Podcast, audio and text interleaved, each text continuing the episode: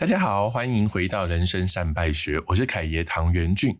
你是不是有时候到海边哦，本来是应该想要享受这些心旷神怡的大自然，却发现那岸边满满的海废垃圾，让人非常非常不开心。今天呢，我们邀请到的来宾就是台湾的海废专家，台湾重新思考环境教育协会 Rethink 的黄之阳，他会来跟我们分享他的人生经验。我们就先请之阳跟听众朋友打声招呼吧。Hello，大家好，我是之阳，人称海废圣骑士，真的假的？其实是圣骑士哦，我没有在维基百科里面看到这个称号，我要帮你更新吗？啊，谢谢谢谢，可以可以，因为我们现在号召大家帮他更新一下，很酷。这个圣骑士很很好玩。那我们刚才讲到海废，所以 Rethink 其实在台湾是号称这个社群力最强的环保非营利组织。那我觉得我的听众应该是听过的，为什么？因为我跟大家讲，我们听众是那个百分之五十超过年收百万。然后，所以你一定要募款嘛？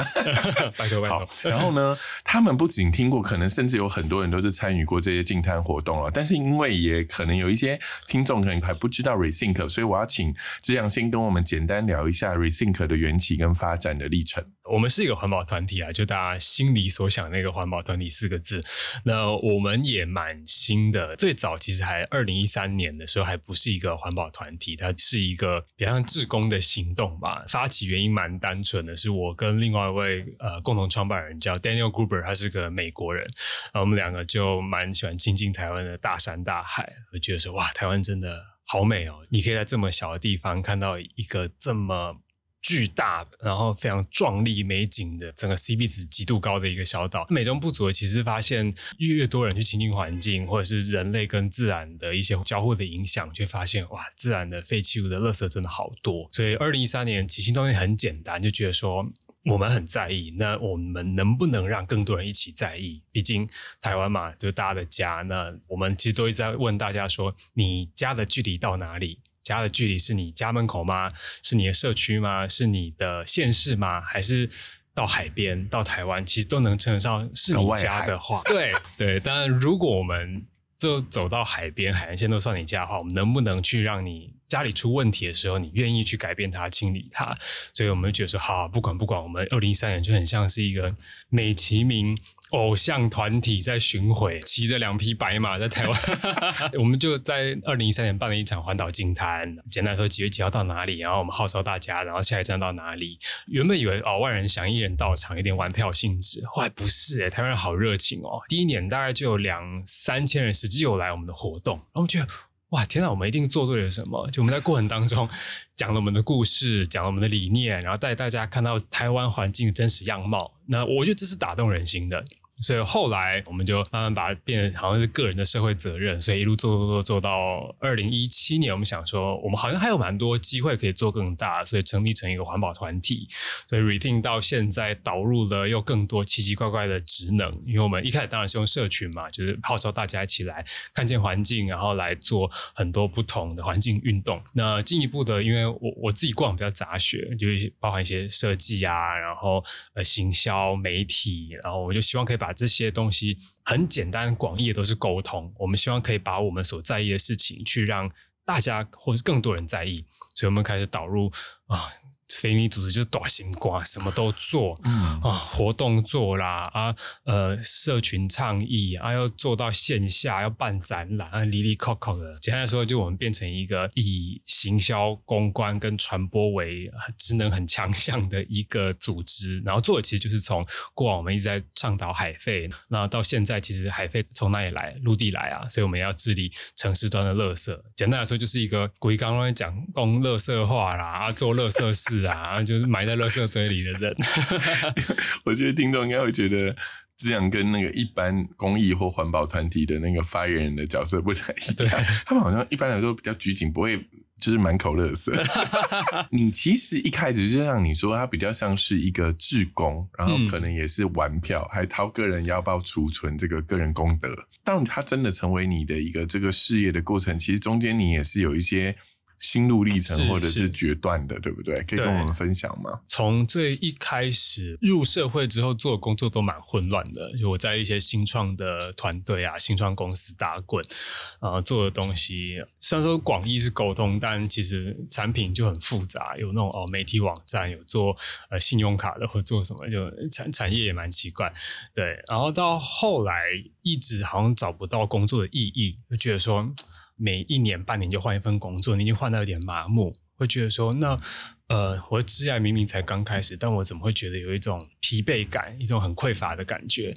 那我一直在寻求工作的意义是什么？因为 Rethink 一直在我那时候在我旁边，很像是一个小小的副业，小小 side project。那偶尔就是呃下班后啊，或是呃周末会去办一些静谈，或者在线上跟大家做一些社群上的一些设计跟沟通。然后后来觉得说啊，如果我就这么愤世嫉俗，那我要不要就自己做啊？就一个愤青创业的故事。对对对，然后那时候就很热血啊，觉得说哇天哪，看成功名人传啊，破釜沉舟啊，哇！后来发现真的是破釜沉舟哎，舟沉了啊，釜破啊，什么事情都没发生。那时候我记得大概一一七年的时候，我就开始要创业，然后呃，以非营利组织创业是一个又更为我觉得困难、跟复杂的一种事业形态。呃，一开始其实就没有什么回响，即便我们可能有一些社群的积累，对，因为我觉得一开始想的太单纯，就觉得说啊，那就来进摊啊，大家一起来进摊，然后就说，哎，那我们来创业啊，所以我们可以做很多呃线上倡议啊或者什么的，民众他一定是响应的，但企业端不认识你，不了解你，或是你没有一个成功的 model 的时候，你好像没有办法很快的说服人家去相信你一个就是捡垃圾的人呢、你一开始就是你跟 Daniel 两个人就是一场奇遇嘛，就是一个台湾人跟一个外国人的奇遇。然后就像你刚刚讲，就整这只是捡捡垃圾，怎么会捡到一个你脑袋里面讲的那个咸鱼脑里面的那个理想的工作？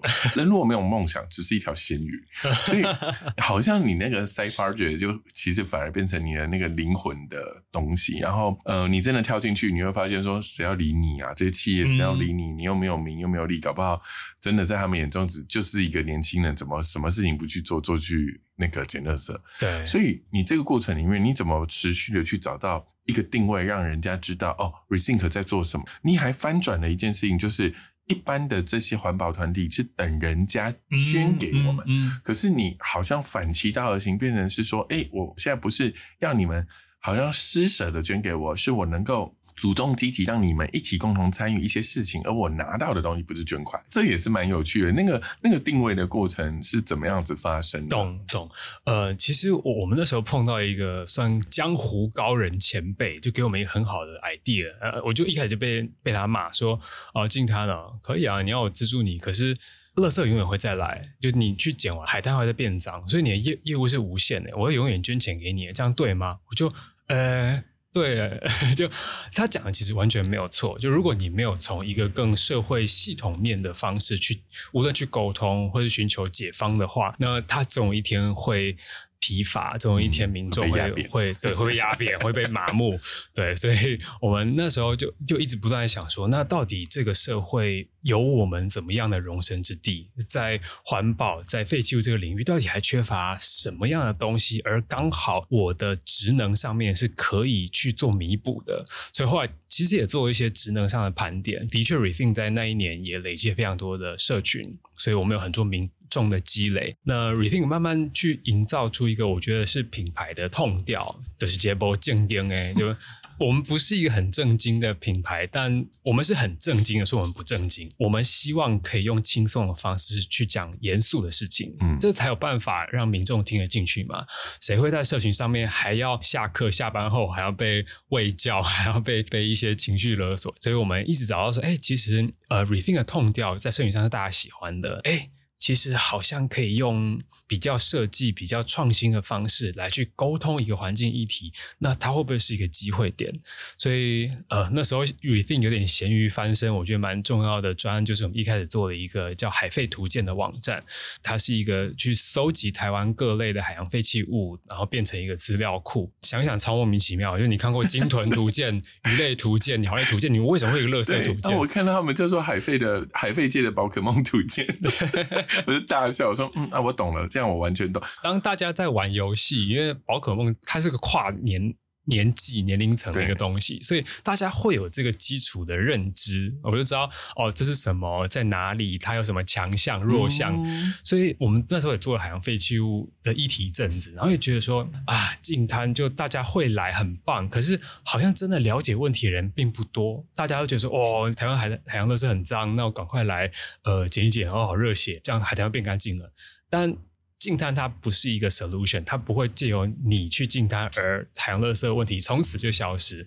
它是一个沟通，我让你知道之后，你可以从源头做一些减量，或是你可以响应环团、响应政策，这个我觉得才是最重要的。所以，我们怎么样在净滩过程当中帮助大家？了解、认真知道的问题，就比如说，我们今天在海边捡到一个宝丽龙，跟捡到一个宝特瓶，两个应该是完全不一样的脉络，跟我们要找到负责的人是完全不一样的。我们希望可以去解决这个问题，所以，然后我们就刚好想到说，哎啊，大家那时候这么爱玩宝可梦啊，其实海边怪物也蛮像的啊，就 真的，就比如说，呃，南部它可能会因为很多养殖鹅啊，哦，对他们会有不同的。对，聚集区对，像宝宝可梦一样，你要抓谁要在水旁边啊？对对对，山里面哦，怪物与他们的产地啊，海飞怪物与他们的产地，没错没错。然后海飞的确也有对生物不一样的攻击性，比如说塑胶乐圾，它可能会很容易变得很小碎片啊，然后会攻击到生物啊。玻璃就还好，那它可能会有寿命，比如说有些比较好分解，有些哇千年不化，就变成它们的生命值。后来发现哇，这两个那倒起来。很顺哎，然后我们后来就真的把它做出一个线上的图鉴，把它推出一个网页。然后有没有想说啊，这就是一个一群奇怪人在做奇怪的事情啊？那时候整个应该是海废界或是环境界轰动哎，就什么鬼没看过？对，然后我那时候印象很深刻，是一个有一个公关的前辈，他有参过参加过我们记者会，然后呃，他在记者会。结束后来跟我说：“哎，这样现场看到你站在台上，然后像贾博士一样，人家是 iPhone 啊，你是一堆垃圾，然后你很震惊跟大家说这个垃圾它怎样怎样，然后大家下面好多人哦，有 NGO 人，有有环保署的官员，然后有一些企业的一些大大坐在下面很认真听你讲，我这画面好不可思议，好魔幻，这到底在干嘛？它是一个很强的冲突感，然后但。”它的确也让我们好像一炮而红了，知道说哦，this is rethink 环境一体就这样嘛。它它并不是今年才开始气候变迁，今年才开始塑胶问题，它都是行之有年的。但有没有可能在今年我们想到一个最符合这个时代，特别是社群时代，大家所需、大家喜欢的一种方法？那它就有办法把同样的东西用不同的路径让大家走过去。所以后来我觉得说，哇，这好像是 rethink 的一种方式。我们可以把一个难消化的东西，透过我们很努力的方式去帮你消化过后，产出来变成让你会有兴趣、让你好奇、让你愿意去看它，看那些其实可能是。破坏、丑陋或者是污染，你愿意去看的时候，好像就变成 Refin 可以在这个环境领域当中贡献的一部分。然后后来我们就觉得说，哦，可以，可以哦，呃，有点拿窍，有点抓到窍门了。所以我们后来又产出一些专，有点就 follow 这个这个模式去走，好像就觉得，哎，这好像成了 Refin 的一条路。好像在这个逻辑里面，我们之所以能够成为社群力比较高的、号召力比较强的，其实多半是因为我们能够有一定的共感的能力。然后透过他可能习惯的这些什么社交媒体或者是语言，对，就像你变成贾博士在台上讲着这一个就是台湾的这个海飞怪兽里面的样子，然后下面是一群过往很严肃的人。当然，这样子的矛盾冲突会成为。呃，社群时代里面的另外一个有趣的传播点，重点是你讲的要有人听，或者是他们愿意去听。所以我觉得共感沟通的这件事情，或许是 r e c i n 在一开始里面就比一般的本来好像就是会这样做哦，麻烦大家捐点给哦，那是要分类哦，又更多了一点点人味，或者是引起他们兴趣的那些共感的位置。因为我要怎么做，我才能够让你们有兴趣？这件事情可能过往没有这样的想法，但现在的想法就是你们爱宝可梦。那我就给你宝可梦。现在夯什么，在这个议题上，那我就给你这样子的东西，嗯让你比较好吞噬它。因为就像你说的，这些题目都不是现在才发生啊，对，还费可能从你几年前、几十年前就已经要乱丢了，所以现在才飘过来。嗯呃 r a c i n g 对于自己很多东西，尤其是在视觉美感上面的要求，嗯是相对于其他的环保团体来说是更高的。你知道 Re Rethink 跟呃 Design Thinking，甚至还有一些就是所谓的沟通设计里面，它是一直一直在持续进步的，然后嗯你也在持续的掌握的，在整个内部的过程里面，你会你会因为美。或美感的这件事情，对所有的 project 会有一定的要求吗？我觉得讲两个概念是美感跟设计嘛。那美感，我觉得对我们来说，它是一个比较算敲门砖。我们希望可以做到吸睛，我们希望可以做到好的传达。因为环团我们在推的一些 idea 听起来哇很好啊，谁不接受？谁都嘛觉得环保很政治正确。可是当在这个社群时代的时候，我们的竞品可能不只是一些什么其他的环境资讯，不是，它是各种品牌、各种声音。而你要怎么在资源这么有限的情况下，在社群时代中，可以跟那些像全脸、虾皮各式各样超强的广告品牌去占有消费者一点点的目光，其实非常非常艰难。当然，美感就是会是一个基础，是我们尽可能用好的视觉，或者是更强烈、有趣的视觉，让你愿意去看。但第二块就是设计，是我们一直都会非常站在使用者或者是观众的角度去帮他着想，所以我们在其实有非常非常多专案都会用到呃设计思考，从问题的本身，然后从使用者或是甚至利害关系人去做一些探讨，知道说哦，原来你在意的东西是什么，哦，原来有什么东西是我以为。是，可是你根本想法完全不一样的那那些呃资讯上的落差，我们都会很尽可能在前端去做很多对话跟沟通，在所有专案过程当中，我们是为了解决问题而设计，我们是为了让使用者有更好的体验，让使用者有很好的消化，让使用者愿意去看见而设计。所以我我蛮多时候也在跟我们设计 team 在讨论的是，呃有时候他们会觉得。美感很重要啦，或者是他们会觉得设计该怎么样怎么样。我说，呃，我都尊重大家意见，但我最后还是以 user base，我要以结果论。我一定在做的东西是大众倡议，做的是大众沟通，所以我必须要让这个东西是跨年龄、跨族群、跨意识形态，他是愿意去接受的一个东西，而且好看懂，然后有兴趣跟好消化。我们其实。失败了蛮多次，但过程当中我们就会不断的优化，然后我们其实做蛮多是呃我们的读者或是粉丝的一些访谈，去知道说哦，原来你希望 Rethink 多做什么东西。我我举个例子，像我们最近今年一直有出一个系列叫环保大对决，呃，我们做了蛮多前置的调查，去了解到说哦，大家平常生活有什么样的困难啊，或迷思疑虑，然后我们就找学术单位，然后把它做一些研究，然后我们把它消化成白话文，然后一直产出很多内容。呃，像一些生活常见的纸袋、塑料袋谁比较环保，或者是哪一种生理用品环保，或者是哪一种环保吸管，各式各样玻璃的、不锈钢的、竹的，哪一个到底比较环保？所以我们有点像是真的是很站在民众的需求跟痛点来去帮他找到解决办法。因为你刚刚讲那件事，的确是我会 care，我就想说，纸袋真的比较环保吗？又或者是说，现在有很多吸管的取代材质、嗯替代材质，那些真的有比较环保吗？我我觉得很多时候我们做这都好像很小心，因为答案很长，就是跳出来打自己一大巴掌。就因为我们像环团，我们都说哦，大家要用环保吸管哦，不要用塑胶吸管。可是呢，在吸管的制成，塑胶所需要耗的能源啊，或者是一些原料，其实很少啊。不锈钢也能想到它要花多少能源等等的，哦所以。一根不锈钢吸管要重复用几次才会比一根塑胶吸管环保呢？答案其实超过一千次。你家有的不锈钢吸管，你有用超过一百次吗？代表说，有时候环保如果它成为一个趋势，有时候它可能变成赎罪券，就是哦，我就对东买西买，然后我把所有环保开头的全部买下来，环保袋、环保杯、环保吸管、环保筷，然后我就变成环保一个人。但事实并不是，环保它是一个行为，物品它并没有罪，塑胶或是任何。但被大家贴不环保标签的东西，其实它本身没事啊，是人类怎么用它，行为才决定这一切。台湾人我们考试嘛，就喜欢标准答案，但有时候它没有标准答案，它是不同的情境会有不同的答案，不同的人的行为有不同的答案，所以我一直在很比较缓而客观的传达的是很多价值观跟很多基础观念，希望可以帮台湾人就是有比较好的环保素养。然后进而他就可以知道说，哦，有这么多不同消费选择，或者生活中我该可以做什么样的呃采购啊，会对环境相对好一点点。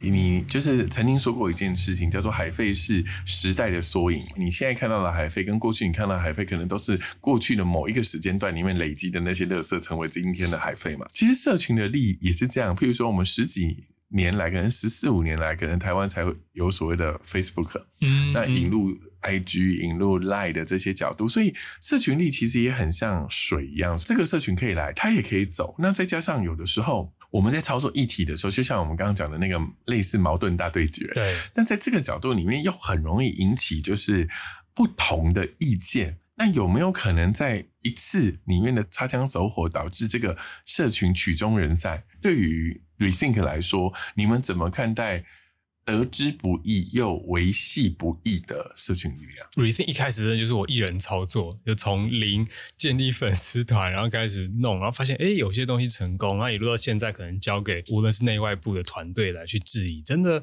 我们看了社群这十年来的高涨起伏，然后跌落，然后各个平台的那种消涨。很不容易，你要一直不断跟在这个时代上，每两年可能就换了一个平台，换了一个工具，换了一个表现手法。而现在越来越多像短影音啊，因为我们做的东西还是环境教育跟资讯的传达，所以你很难把这么复杂的东西真的用一分钟、三十秒跟你讲完。而且过度简略可能还会引战。哎呀，我怎么样把环境讯息变成一个什么跳舞的、很抖音的方式跟你讲？我想不到。对，但的确是我觉得。这个时代跟工具变得非常快，但对我们来说始终不变的是人，人始终都还是会在意一些东西，包含好的内容、跟好的故事、跟好的表现形式、跟一些可以参与的方式。我觉得这个是社群上本质的东西，就我们用好的内容跟。故事让大家可以去看见一个东西，那里面我们可能会借此一直不断的试着一些新的手法啦，比如说，呃，我们尽可能挑一些违背常理的事情，像刚刚讲说，哦，环保习惯环保嘛？呃，打妹哦，不是哦，要用一千次才环保哦，或者是很多是大家有的一种尝试，可是它可以用来去形容、去比喻一个环境议题，像海废图鉴就是这样，很常玩游戏，但你现在去玩海洋游戏，你会发现，哎呦。看到的东西就不一样了。另外就是好的呃形式，就是我们还是会尽量的让大家可以去参与，所以呃我们还是蛮常连接人们，无论是在像线上，我们可能会借由一些好的形式，让大家觉得说哦，我可以去参与。比如说啊，今年刚过了双十一，我们做一个很强的是，大家都在有点劝败或是导购。当大家在呃推双十一的时候，我们就推了一套写心经的流程，后让你点入这个网页来播放那种嗡的声音，然后你心都那个静了来，可以想一想，没有叫你不消费，可是你可以想，你是不是真的需要？我这个同学在节庆的时候传这个给我们的时候，我真的是笑翻。这东西莫名其妙，这个时候给我们填心经，到底是？然后我我们还找了很多 KOL 一起来，对，我们找像连于涵啊，呃，一些歌手、艺人、网红、台客什么，大家一起来。那台客也说：“哎，不好意思，我我不是佛教，我是基督教，没有关系，你可以抄圣经，我们 DEI 多元共融没有问题。”我觉得这件事情蛮有趣，也可能你们今年今年做太好，导致大家双十一检查。不是，哎，怪我，怎么可能？我们流量完。我们终于找到了原因，为什么今年双十一不好，到双十二停办，就是因为我们 Racing 叫大家超好精啊！来谁啊？来谁啊？我觉得你你掌握人性的这件事情是蛮有趣。然后我我有一个很特别的案例要跟你请教，就是其实大家应该记得在。别人的年代啊，就不是我的年代。那些做乐色分类是一个外星娃娃嘛？对，大家应该都有印象。我没有，我还没出生。然后我我也还没出生。听说你们最近在推一个乐色桶的那个改造计划，是是透过一些人性的方法去让大家更。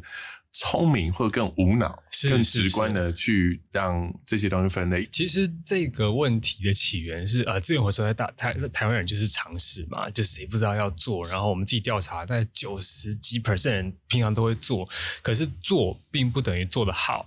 然后会讲会做，不等于真的有做到。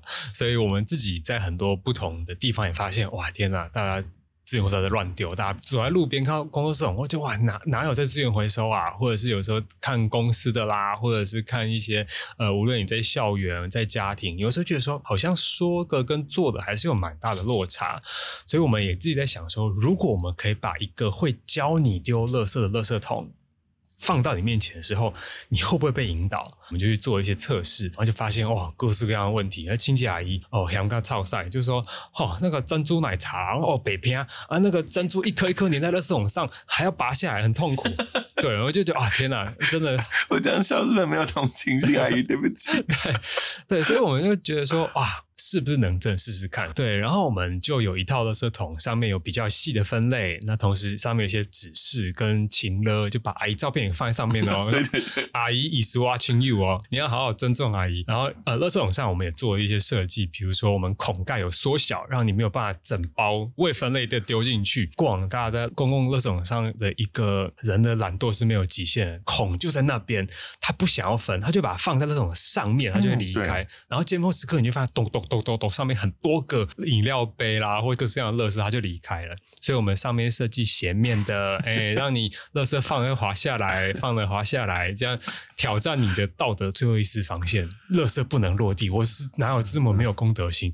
我一定还是要把它丢进去啊！我觉得这也是我在做 reading 最喜欢的，它就是一个行为学，它就是一个社会学。你去观看人类人性的好跟坏，人性的。懒惰的没有极限，而你不去批评他，你不去指责他，你是想着要怎么去引导他，支持他完成应该要完成任务。对，就是设计师永远没有办法再骂消费者，设计师永远没有办法骂大众，就是你设计不够好。以我们的角色，我们那边引导你来来乖乖乖这边请这边丢这边呃好好的了解一些事情？所以我们的确就把这个这种做出来了，然后其实成果蛮好的。我们跟新北市政府合作，然后放在一个公共场域，原本正确回收正确率在二十几 percent，然后放完之后变五十几 percent，然后觉得说哇，那如果这个东西它放一个就有这么多的效益，那哦我就广设啊，就在不同的地方放放看。那是不是它就可以变成一个台湾的一个新的回收的基本的设计？新的外星宝宝，没错，就是叫做阿姨。对，Watching you。对，二零二三年、二零二四年了，台湾需要一个怎么样更好的垃圾桶？我们可以给出答案。因为从海废到源头的垃圾分类，Recink 才会一步一步的往那个垃圾的源头，就是问题的源头走嘛。所以我觉得它的确是。Echo 的 Rethink 一直应该要做的事情，然后第二个就是，我觉得那个二十几趴到五十几趴很扯哎，听众你理解二十几趴到五十几趴逻辑是二点五倍，那个在地的回收率是增加二点五倍，只是改了一个垃圾桶，没错没错，所以我们现在复制很多阿姨的脸。我们要成真所有地区的阿姨，阿姨社会运动，阿姨会成为最后最红的那个人。对，行动代号 阿姨，对，行动代号就是阿姨。阿姨现在 watching you 这样子，我我觉得其实这就是一个我们会相信社会是可以被呃改变的，我们每个人都拥有改变这个社会的能力。就像我们开玩笑有时候会讲说，你这个反叛的愤青，对不对？是。但回过来，其实你不应该是这样被教养的，不是吗？因为你就是爸妈都是教职嘛，书香世家，你其实那个时候也是高师大毕业。呃，然后是。在替代役的时候遇到了那个外国人生转捩点，Daniel 出现。对对对，所以你就是海废兼兵，但是是教师逃兵。啊，我是 完全是。你你怎么去想说这个十年的一个历程里面，这个家庭教育或者是你的父母对这件事情的看法是怎么样的？家庭教育给你这样子的思维，又或者是你的父母这个态度在过程里面给了你怎么样帮助或者是责难嗯嗯，我父母跟我姐姐都是老师，所以其实我们家。在我能看到这个社会跟整个职业选择的领域跟眼界是受限的。我我过往是个学习成就很低的小孩，就我一辈子没超过我学霸姐姐。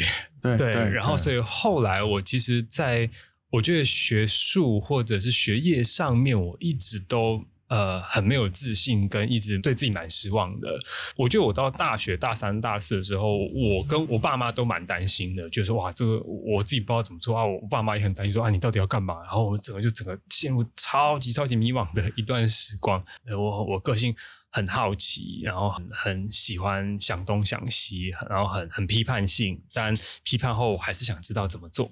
对，所以我我爸妈一开始非常非常担心我儿子做好事，我们是没有办法阻止，因为台湾环境这样做，爸妈敢说你不要去吗？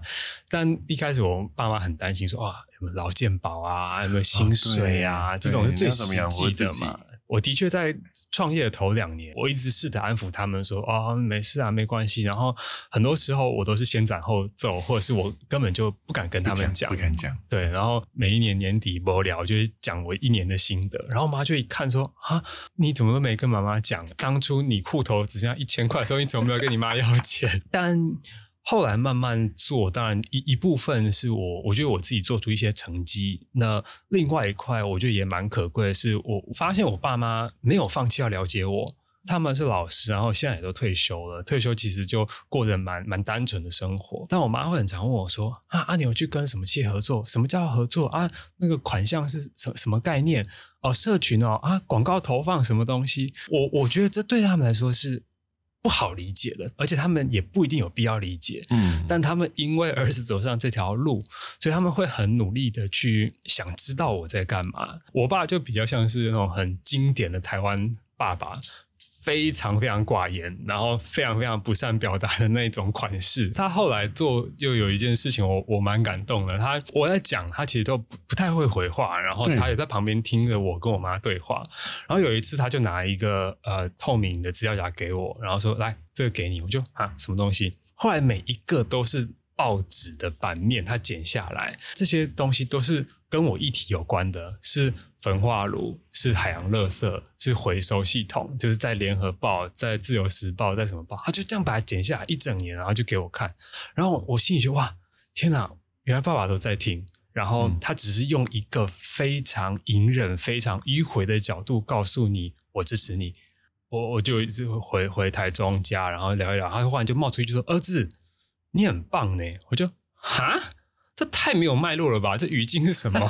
对，就忽然冒出一句哦，我我心里非常理解，是这是一个你非常木讷的爸爸能够很努力挤出来肯定你的那一句话，然后我自己蛮珍惜的。啊，我我姐就是我大粉丝，她整天那边。你的学霸姐姐后来成为你的粉丝？对，我不知道为什么，她就一直 post 说哇，so proud of you，或是这样赞哦，或者这样就哇，谢谢谢谢。在家里，每一个人都有一条康庄大道路的时候，一个奇怪的孩子，他走了一个大家不好理解的路，但好像也默默有点走出来了。嗯，我觉得可能第一件事情在父母的角色里面，应该就是至少他选的是一个很良善的事，是一个对。呃，社会公益有帮助的事情嘛，反正不是做坏孩子，好像也没有什么反对的必要。那每个人的表现形式不同嘛，像我妈妈也很喜欢看我的 Facebook，说你为什么发生这些都不讲，所以我非常能够体会你们家每一个有趣的角色。就是像我的父亲也不太讲话，我常常叫做他叫什么虚线型父亲。他好像存在也不太存在。那当然，随着年纪大了，双方都有一些理解以后，我们开始会互相找一些事情让对方存在。比如说，我就养了我的狗儿子嘛，然后就是遛狗儿子的同时遛我爸嘛。那这个时候就会比较有一些状态是能够有一些父子的 moment。那他们本来就比较不会沟通，而且你也不知道怎么沟通起，因为像像我已经创业这么久，然后就是负担家计，对对我父亲来说，他从哪一年开始谈起呢？他不像你，他可能觉得你的主题是很专注，就把海飞做，他可以简报，只是你要提醒。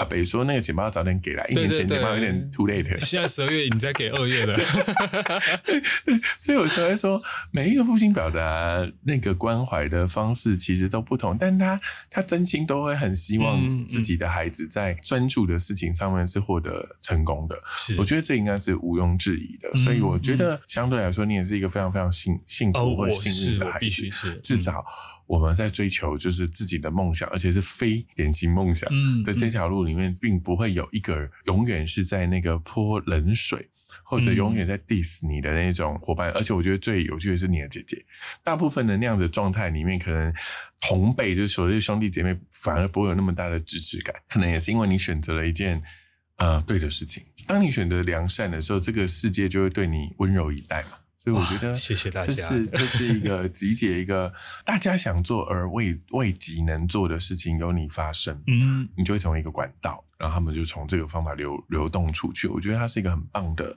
角度。然后，如果给你一个想象，回到说可能现在或者是十年前都可以，然后可能有个孩子跟你一样出生在这样子一个比较传统典型的书香世家，但 他的确也想选一个非典型的这个创业之路，然后或者是他人生就像你当初在替代役之后那个不断换工作的那个每天都活得像个咸鱼的那个人生的时候，他在十年前丢了那个那个所谓的瓶中信在海边，你这次把它在海飞的时候捡起来了，你会给他什么样子的建议？我第一个跟他讲说不要乱丢垃圾，哎，孩子不要乱丢垃圾。对 对，但第二句开始讲认真的。呃，我我觉得我其实会想到十年前的我，然后我那天不知道为什么，我我点回我十年前在找第一份工作的那一大堆 email，然后我忽然好心疼那那时候的自己哦，因为我所投的。职缺根本是乱七八糟，我投了行销，投了公关，投了英文老师，投了主管助理等等，你会知道这个孩子根本没有人生方向，然后 就是你才是那个品种性乱飘。对，然后那同时台湾的教育其实非常卖梦想的，好像每一个人都非得要一个梦想，而无论你在哪一个时机点、哪一条路径上找到梦想，人生。从此过幸福快乐的日子。对，你好像念完这个书，你就有那个梦想之样，你就会从此幸福快乐，找得到公主。对，然后如果是你以为你找到梦想，后来整个崩盘的人，对，所以那时候我觉得，呃，当你越没有方向的时候，我自己是非常迷惘跟很焦虑的，因为我知道我该有一个梦想。Oh my god，我应该有一个梦想，该有一个梦想，这句话多狠啊！可是。我根本没有啊！我你好像期待说，我需要找到一个东西，然后就是带我走，这个意思。对，然后后来我当然是我觉得有一些运气是哦，可以让你一些机缘，让你真的有一条路忽然走过去。但我觉得回到那时候的，我会想要对我自己，或者是对任何没有方向感的人说，不一定每个人都。有自己人生的北极星，你不一定有一个很远大的东西让你知道说你要去哪里。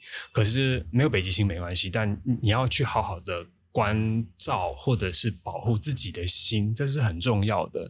然后反倒是从你去多跟自己对话沟通的过程，越了解自己，其实它会有一种内在默默的动能，让你觉得哦，好，那我可以走下一步。虽然我不知道方向在哪里，可是。我走起来了，我脚动起来了。我一直记得在大学的时候，我几乎每天都写日记，然后我一直都不知道自己要干嘛。可是我很笃定的写下过，我一定会成为一个真实且善良的人。我没有办法去做一些粉饰问题或者是磨灭自己良心的事。我不知道路是什么，但我不会觉得我会变。然后当。越了解自己的时候，我自己走起来的时候，我就觉得，哎，其实虽然说你人生不一定每个人都好像一张地图可以打开，然后你可以很清楚知道我该怎么走，走到哪。因为每个人的，我觉得家庭背景啊、资源啊、家境都差非常的多。可是当越理解自己、越照顾自己、跟自己对话沟通的时候，呃，对我来说，它是一个很好的第一步跟动能。然后，呃，你可以找到。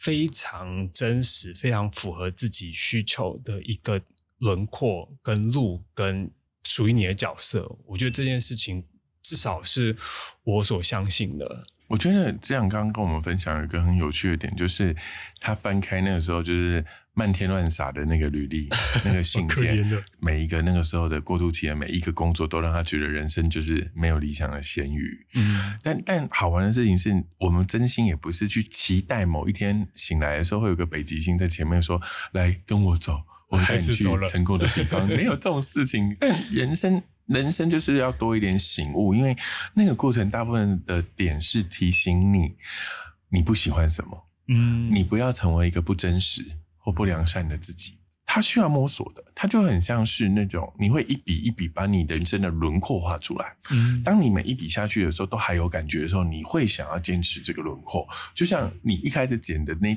第一个海飞，那也真的是穷奇无聊的替代要做的事情。你每一次弯腰或每一次的拿取这个东西，它都加深了这个轮廓。然后这个轮廓深到一个程度的时候，你才会在那个夜里里面，或者想了很久，出来想说，与其当一个一直换工作的咸鱼，我为什么不能把这个轮廓画成一个一个未来？但是你一定还是只，因为你也不会知道这个非典型创业能不能活下去。然后，当然你有一个。比一般更能够接受的家庭，嗯或者是有有有一些叛逆的心性，就觉得老子就是要冲了，这当然都能够帮助这个轮廓。加速成真，但每一次，每一次，就算你真的创的时候，你的每一次在这个过程里面，无论海飞图鉴啊，嗯。还是我们说的这个垃圾桶大改造这些东西，都逐渐在把这个轮廓里面的那个 content 或者是那个色彩画得更清楚。我觉得所有对人生的领悟都来自最原始的觉察。嗯所以，如果你能够觉察，那你或许就能够开始一笔一笔的把那个轮廓画下来。那如果大家对这个 Resync 或者是有任何的呃想法的话，我是蛮欢迎大家跟我做一件事情，就是第一个，大家可以提供你们对这个相关的想象，就是海费或者是环保的想象，嗯提供给 Resync。第二个就是我今年有在我的心有余力的情况，我做了一些捐献的动作，嗯所以我在 Resync 的部分是我今年的 list 之一，在我们真的是弯下腰。给予海费实际的减食的这个资助的同时，又能够在我们心有余力的时候，也可以对这些有意义、正向，而且逐步跟着这个社会脉动往前进的这些呃环保甚至是公益团团体更多实质的帮助。所以今天我们很谢谢 Resync 之阳到我们现场，那我们就下次再见喽，拜拜，谢谢凯爷，谢谢大家。大家好，我是凯爷。人生山脉水已经录了蛮多集了，这一年来啊，谢谢大家的聆听跟照顾，我非常想听到你们的回馈。所以，如果你有任何想要听我分享的，或是你感兴趣的主题，都请你写信告诉我哦。那未来的一年，也要祝福大家一切都顺顺利利、平平安安的。人生善败学，我们下周再见。